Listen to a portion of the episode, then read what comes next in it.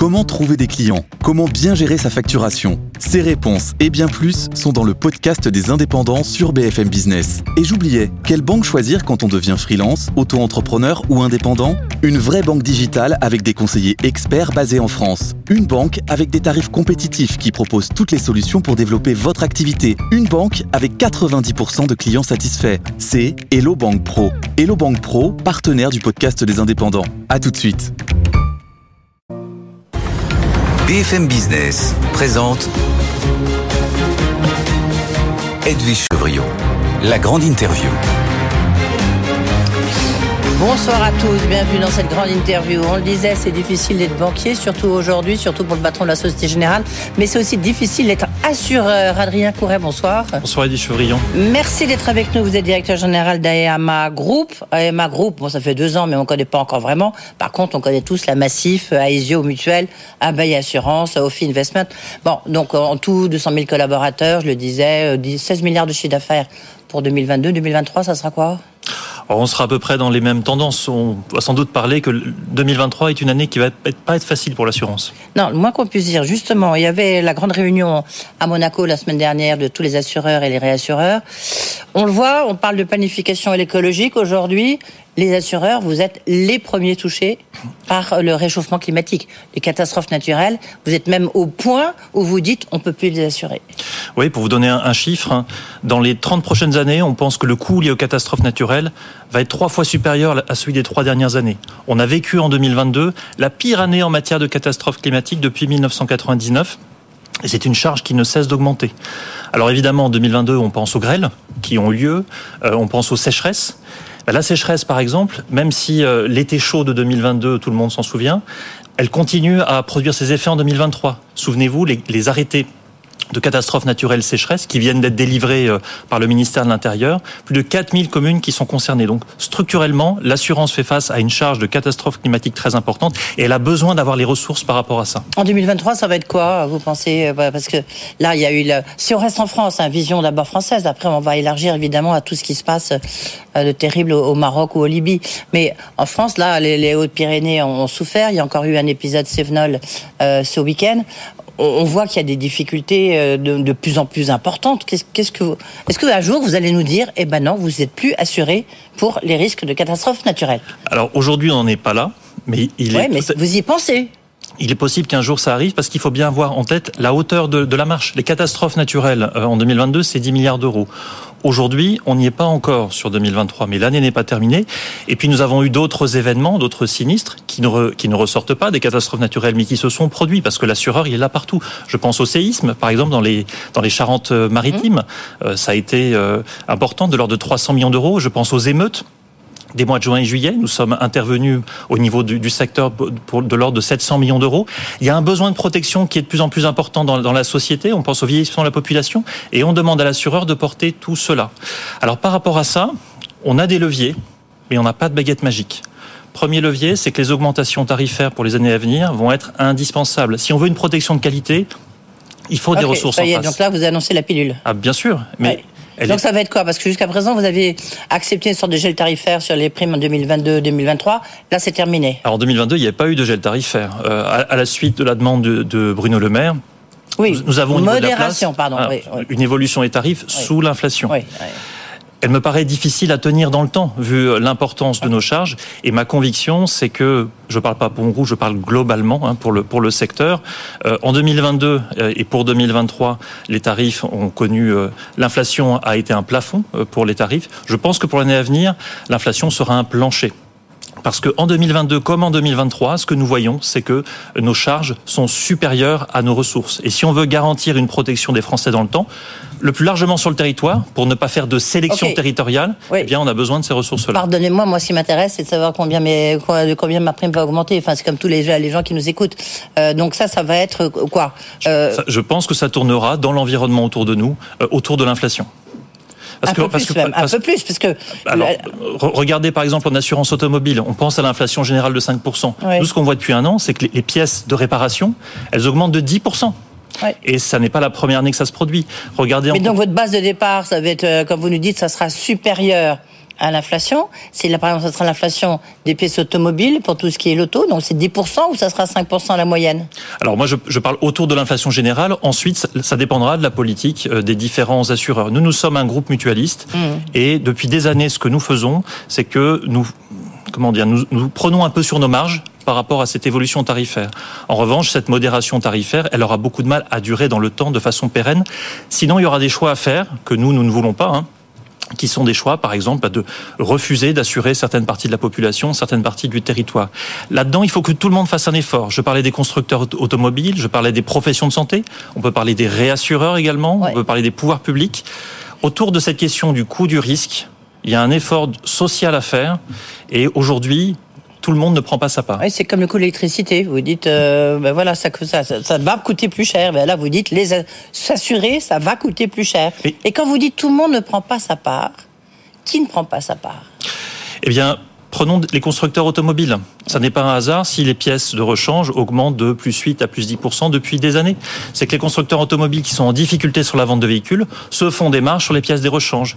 Nous, ce que nous demandons depuis plusieurs années, c'est que le monopole que les constructeurs ont sur ces pièces de rechange tombent pour que, lorsqu'il y a un changement de pièce automobile, eh bien, on puisse s'appuyer sur différentes sources ou de la, ou de la pièce d'occasion. Les constructeurs font obstacle à ça. Et l'an dernier, à l'occasion de la modération tarifaire que Bercy nous avait demandé, nous avions demandé en contrepartie de pouvoir euh, faire en sorte que ce monopole soit, soit abaissé. Donc, constructeurs automobiles, c'est un, c'est un exemple aujourd'hui. Euh, on peut également parler de la question des pouvoirs publics, la question des taxes. Est-ce que vous savez, par exemple, que euh, l'assurance, qui est pourtant un produit de première nécessité, fait partie, fait partie des produits les plus taxés euh, de, de, de toute l'économie. Ça représente combien par rapport justement à, à un prix de, à un prix, euh, de carburant? bah, pre- Prenons l'assurance de base, l'assurance oui. routière, celle dont tous les Français ont besoin pour aller travailler. Oui. Elle est taxée à trente-trois pour cent. C'est plus qu'un produit de luxe. Prenons l'assurance complémentaire santé dont tous les retraités ont besoin aujourd'hui pour, dans, dans, dans leur vie.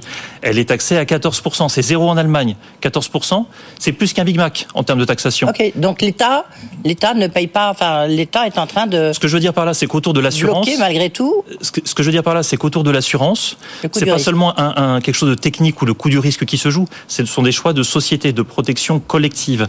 Et qu'aujourd'hui, simplement demander aux assureurs de prendre la part de l'ensemble ouais. n'est plus possible, étant donné l'importance donc, de la alors, charge climatique. Donc vous dites à Bercy, non, je suis désolé, c'est pas possible. Il faut, faut choisir.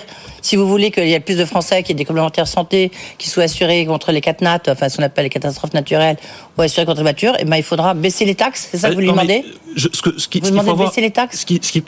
Baisser les taxes serait un élément de justice sociale quand on prend l'assurance routière. L'assurance routière, tous les Français en ont besoin pour aller bosser ou pour chercher un emploi. Mmh. Taxé à trente-trois pour cent, clairement, ça pose question. On rentre dans une période où l'image de l'assureur aux poches profondes, euh, très riche, n'existe plus. L'assureur, il joue un rôle d'amortisseur très important entre tous les changements du monde et les Français. Et pour ça, quelque part, nous sommes un secteur qu'il faut soutenir et qu'il faut aider. Le, en plus, euh, là, on a regardé évidemment tout ce qui était plus euh, prime d'habitation, prime de. Euh, juste un point. Est-ce que vous êtes, euh, puisqu'on parle de planification écologique aujourd'hui, est-ce que vous vous dites, euh, on peut avoir, je sais pas, une ristourne par exemple, si j'ai une ou un bonus, si j'ai une voiture électrique, si j'ai fait, euh, j'ai euh, transformé mon appartement et qui devient, euh, qui n'est plus une passoire énergétique. Est-ce que vous avez des, vous imaginez des incitations comme ça? Alors là-dessus, il faut bien revenir à la base de l'assureur, qui est le coût du risque. Évidemment, oui. Un véhicule électrique pollue moins, quoique il y a un débat sur le sujet, hein, selon la, toute la chaîne de production qu'on regarde. En revanche, un véhicule électrique voilà, tel qu'on le connaît aujourd'hui... C'est pas correct ce que vous dites là, Adrien Couret.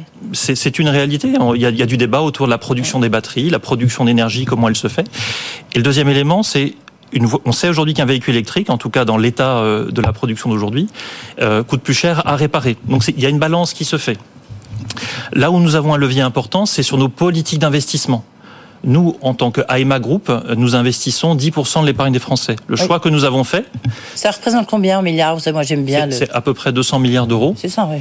Et nous avons fait le choix euh, d'avoir une politique qui soit extrêmement forte sur le plan de la transition écologique. Nous, nous investissons directement dans les industries de transition à hauteur de dix milliards d'euros.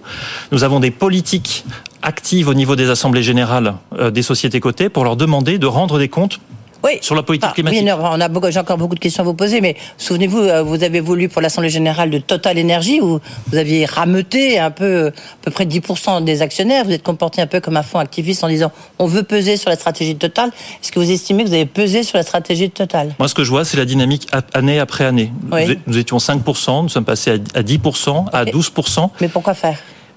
Eh ben, pour que pour que Total rende davantage compte devant oui. ses actionnaires, soit plus transparent. Non, mais ça, nous l'avons bien fait, compris, nous, mais euh, nous l'avons fait chez le résultat. Nous l'avons fait chez Engie. Chez Engie, oui. nous n'avons pas eu la majorité, mais nous avons un, un, atteint un score tel que la direction générale d'Engie a dit oui, nous serons plus transparents et, et plus agressifs sur notre politique environnementale. Ce que je veux dire par là, c'est que dans le monde qui vient avec le changement climatique, soit on choisit d'être passif et fataliste, soit on choisit d'être actif. Mais par exemple, et c'est le choix que nous avons fait. Puisque vous avez racheté, on s'en souvient, Abeille, enfin Abeille France, donc qui est le partenaire de de l'affaire, la, la grande association de euh, d'assurance vie. Est-ce que on peut imaginer, je ne sais pas, un fléchage, c'est le grand mot à la mode à Bercy, un fléchage vers des investissements verts, nous... une assurance vie, une assurance vie verte. Ah mais, mais nous le faisons très largement et nous le proposons depuis longtemps. Et ça marche ? Ah oui, ça marche très bien. D'accord. En fait, les Français en matière en matière d'épargne Euh, aiment avoir des thématiques d'investissement derrière lesquelles ils se retrouvent et ils comprennent bien que euh, des industries, des secteurs d'activité qui sont soucieuses de R S E euh, pourront produire davantage euh,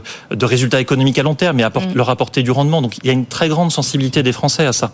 Nous le faisons de notre propre initiative. Avec Ofi Invest, nous ouvrons un certain nombre d'unités de compte, de fonds sur le sujet et nous participons aux initiatives de place portées par Bercy sur, sur le sujet également. Oui. Dios Bercy vous a demandé, je crois que vous êtes les premiers, euh, les premiers sur la liste, il y a une mission de réflexion sur la transformation des modèles économiques, euh, c'est une phrase un peu longue, des modèles économiques confrontés justement au changement climatique. Et les assureurs, évidemment, je le disais, vous êtes les premiers touchés, vous avez la mission et l'avance. Quand est-ce que vous allez rendre votre copie sur la transformation de votre métier ? Alors, il y a la transformation de notre métier, et puis il y a les dispositifs qui aide à l'assurance. Et en France, il y a un dispositif très spécifique qui est le régime de catastrophe naturelle. Oui, le CatNat, qui est, oui. Le régime CatNat, qui est un régime que je dirais l'Europe nous envie, mais qui aujourd'hui est mis sous pression par notamment le risque sécheresse. Alors nous avons demandé depuis un an et demi à ce que les ressources de, de, de, du régime catastrophe naturelle soient augmentées de huit à douze pour cent hein, sur les, sur les cotisations d'assurance habitation. Et effectivement, il y a deux missions qui ont été lancées, l'une par le député Ledoux, l'autre par monsieur Langrenet, mmh. qui doivent aboutir d'ici la fin de l'année. Et nous avons bon espoir que les pouvoirs publics... Obtenir ce que vous voulez. Oui, nous avons bon espoir après... Tant que ça n'est pas obtenu, ça n'est pas obtenu. Le, il y a aussi tout ce qui concerne la présentation du projet de loi de finances, évidemment deux mille vingt-quatre, mais le projet de loi de finances de la sécurité sociale, avec les prix des médicaments, le coût des mutuelles de santé, et le coût aussi, parce que vous avez publié un, un barème très intéressant, vous allez le publier, mais vous allez nous, nous en révéler un peu les teneurs, sur le, le coût de l'absentéisme Euh, au travail, ou du moins sur le fait que les, les Français n'ont pas le moral, considèrent qu'ils ont été touchés soit dans leur intégrité physique, soit moralement. Oui, exactement. D'ici quelques jours, Aésio Mutuelle va sortir une étude sur sur le sujet et qui montre, comme nous l'annoncions déjà hein, il y a, il y a quelques temps dans le précédent baromètre, que plus de cinquante-six pour cent des Français Euh, on dit que sur la dernière année, ils avaient vécu une situation de mal-être et de, et de souffrance psychique. Et dans cette population-là, les plus jeunes, les quinze à trente-cinq ans, on monte jusqu'à plus de soixante et onze pour cent. Ouais. Et on voit que c'est nourri, quand on rentre un peu dans le détail, sur des préoccupations liées à leur protection. Il y a l'éco-anxiété, très importante pour cinquante-cinq pour cent d'entre eux. Il y a euh, le doute sur la capacité à être en bonne santé pour quarante-quatre pour cent d'entre eux.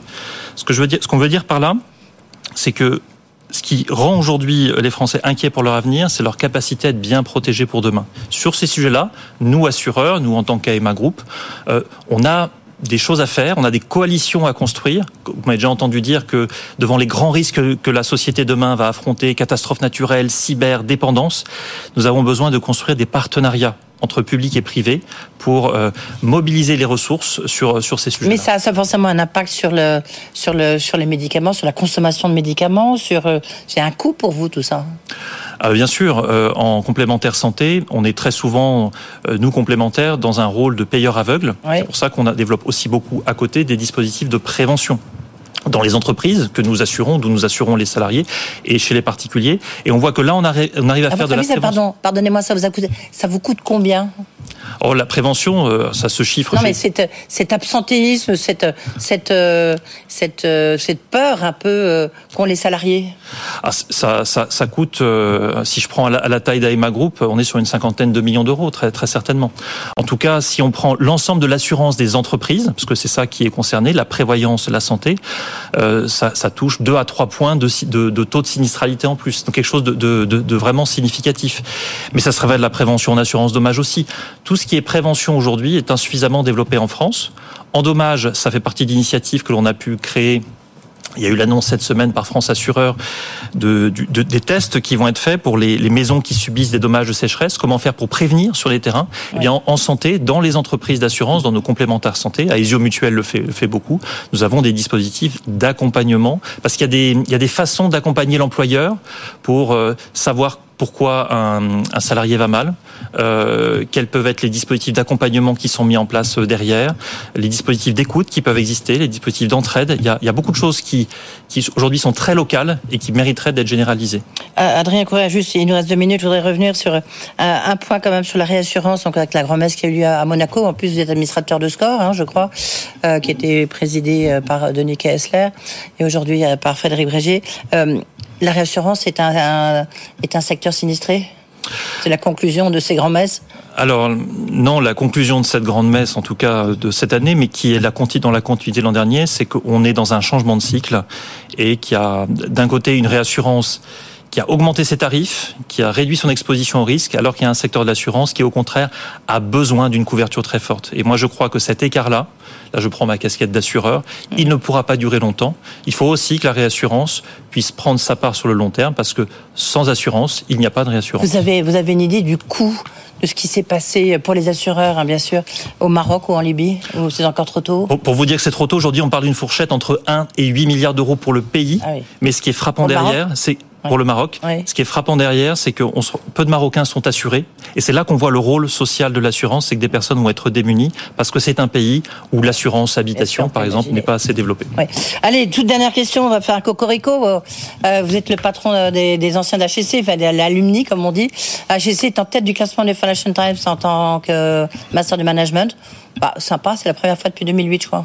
Oui, c'est une réussite exceptionnelle. C'est une réussite à la française. H E C, c'est la promotion de la France aussi à l'international. Et c'est le fruit du travail extraordinaire qui est fait par l'équipe aujourd'hui en, en, qui est en, présente à H E C. Je pense évidemment à Éloïc Perrache ou au nouveau président Jean-Paul Agon.